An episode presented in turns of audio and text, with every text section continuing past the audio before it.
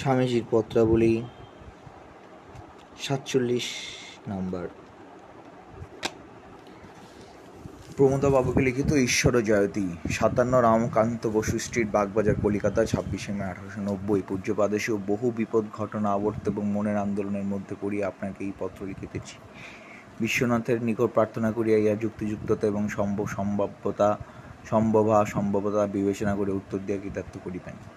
এক, প্রথমেই আপনাকে বলিয়াছি যে, আমি রামকৃষ্ণের গোলাম, তাহাকে দেই তুলসী তিল, দেহ সমর্পিনও করিয়াছি। তাহার নির্দেশ লঙ্ঘন করিতে পারি না। সেই মহাপুরুষ যদ্যপি চল্লিশ বৎসর যাবৎ এই কঠোর ত্যাগ, বৈরাগ্য এবং পবিত্রতা এবং কঠোরতম সাধন করিয়া ও অলৌকিক জ্ঞান, ভক্তি, প্রেম ও বিভূতিমান হয়েও অকৃতকার্য হইয়া শরীর ত্যাগ করিয়া থাকেন, তবে আমাদের আর কি ভরসা? অতএব তাহার বাক্য আপ্তবাক্যের ন্যায় আমি বিশ্বাস করিতে বাধ্য। আমার উপর তাহার নির্দেশ এই যে তাহার দ্বারা স্থাপিত এই ত্যাগী মণ্ডলী এগুলির দাসত্ব আমি করিব, ইয়াতে যাহা হইবার হইবে এবং স্বর্গ বা নরক বা মুক্তি যাই আসুক লইতে রাজি আছি। তার আদেশ এই যে তার ত্যাগী সেবক মণ্ডলী যেন একত্রিত থাকে এবং তোর জন্য আমি ভারপ্রাপ্ত অবশ্য কেউ কেউ এদিক ওদিক বেড়াইতে গেলে সে আলাদা কথা, কিন্তু সে বেড়ানো মাত্র। তার মতেই ছিল যে, এক পূর্ণ সিদ্ধ তার ইতস্তত বিচরণ সাজে। তা যতক্ষণ না হয়, এক জায়গায় বসিয়া সাধনে নিমগ্ন হওয়া উচিত। আপনি আপনি যখন সকল দেহাদি ভাব চলিয়া যাইবে, তখন যাহার যে প্রকার অবস্থা হইবার হইবে, নূতন পবিত্র সাধকের পক্ষে ক্রমাগত বিচরণ অনষ্টি, অনিষ্টজনক। অতএব উক্ত নির্দেশক্রমে তাহার সন্ন্যাসী মণ্ডলী বরাহনগরে একটি পুরাতন জীর্ণ বাটিতে একত্রিত আছেন। সুরেশচন্দ্র মিত্র এবং বলরাম বসু নামক তাহার দুটি গৃহস্থ শিষ্য তাহাদের আহারাদি নির্বাহ এবং বাটি ভাড়া দেন। ভগবান রামকৃষ্ণের শরীর নানা কারণে, অর্থাৎ খ্রিস্টিয়ানদের অদ্ভুত আইনের জ্বালায় অগ্নি সমর্পণ করা হয়েছিল। এই কাজে যে অতি গরিত তাহারা সন্দেহ নেই। এক্ষণে তার ভস্মাবশের অস্থি সঞ্চিত আছে বা গঙ্গাদের কোন স্থানে সমাহিত করিতে হইতে করিতে করিতে পারিলে উক্ত পাপ হইতে কতচিত মুক্ত উদয় হইব, বোধহয় মুক্ত হইব, উক্ত অবশেষ এবং তাহার গদির এবং প্রতিকৃতি যথানিয়মে আমাদিগের মঠে প্রত্যহ পূজা হইয়া থাকে এবং আমার এক ব্রাহ্মণ কুলোদ্ভব গুরুভ্রাতা উক্ত কার্যে দিব্রাত লাগিয়াছেন। এই আপনার আজ্ঞতা নহে। উক্ত পুজোতে ব্যয়ও উক্ত হত্যা করিতেন।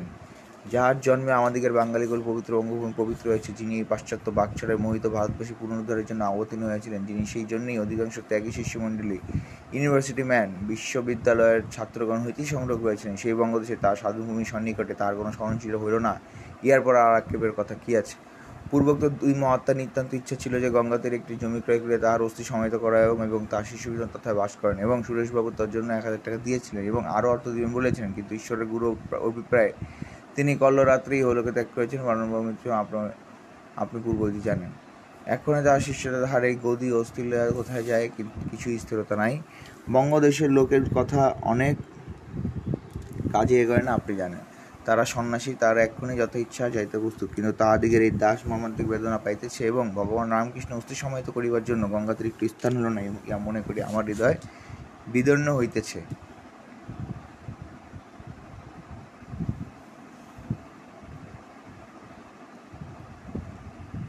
এক হাজার টাকায় কলিকাতা সন্নিকটে গঙ্গা তীরে জমি এবং মন্দির হওয়া অসম্ভব। অন্যান্য পাঁচ থেকে সাত হাজার টাকার কমে জমি হয় না। আপনি এখন রামকৃষ্ণ শিষ্যদিকে একমাত্র বন্ধু মাসুর আছেন।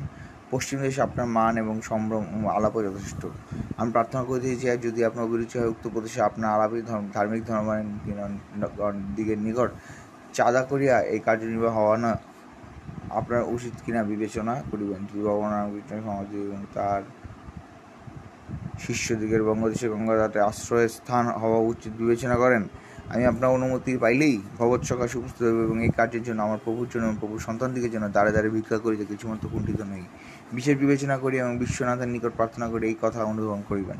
আমার বিবেচনায় যদি এই অতি বিদ্যান সৎকুলভূত যুবা সন্ন্যাসীগণ স্থান অভাবে এবং সাহায্য অভাবে রামকৃষ্ণ আইডেল বা আদর্শ ভাব লাভ করিতে না পারেন, তাহলে আমাদের দেশের অহ দুর্দৈবম যদি আপনি বলেন আপনি সন্ন্যাসী, আপনার এই সকল বাসনা কেন? আমি রামকৃষ্ণের দাস, তাহার নাম, তাহার জন্ম সাধন ভূমিতে দৃঢ় প্রতিষ্ঠিত করিতেও তাহার শিষ্যগণের সাধন অনুমাত্র সহায়তা করিতে যদি আমি আমাকে চুরি ডাকাতি করিতে হয়, আমি তাহাতে আমাকে পরমাত্মীয়, আপনাকে পরমাত্মীয় বলিয়া জানি, আপনাকে সকল বলিলাম। এই জন্য কলিকাতায় ফিরে আসিলাম। আপনাকে বলিয়া আসিয়াছি, আপনার বিচারে যা, আপনার বিচারে যা হয় করিবেন। যদি বলেন যে কাশী আদি স্থানে আসিয়া কইরে সুবিধা আপনাকে বলেছে যে তাহার জন্মভূমি স্বাধীনতা তার সময় হইবে কি না, কি পরিতাপ? এবং বঙ্গভূমির ভূমির অবস্থা বড় শোচনীয় ত্যাগ ত্যাগ কাকে বলে, দেশের লোক স্বপ্ন ভাবে না, কেবল বিলাসী দুর্বত স্বার্থবত দেশের অস্তিত্ব ভক্ষণ করিতেছে। ভগবান এদেশে বৈরাগ্য অসংসারিত্ব প্রেরণ করুন। এদেশের লোকের কিছুই নেই, পশ্চিম দেশের লোকের বিশেষ বিশেষ ধনীদিগের এই সকল কার্য অনেক উচ্চ আমার বিশ্বাস। যাহা বিবেচনা হয়, উত্তর দিবেন, গঙ্গাধর আজও পৌঁছান নাই কালী হয়তো আসতে পারেন তা বড় উৎকণ্ঠা। ইতি দাস নন্দ পুনঃ উল্লেখিত ঠিকানায়? পত্র দিবেন।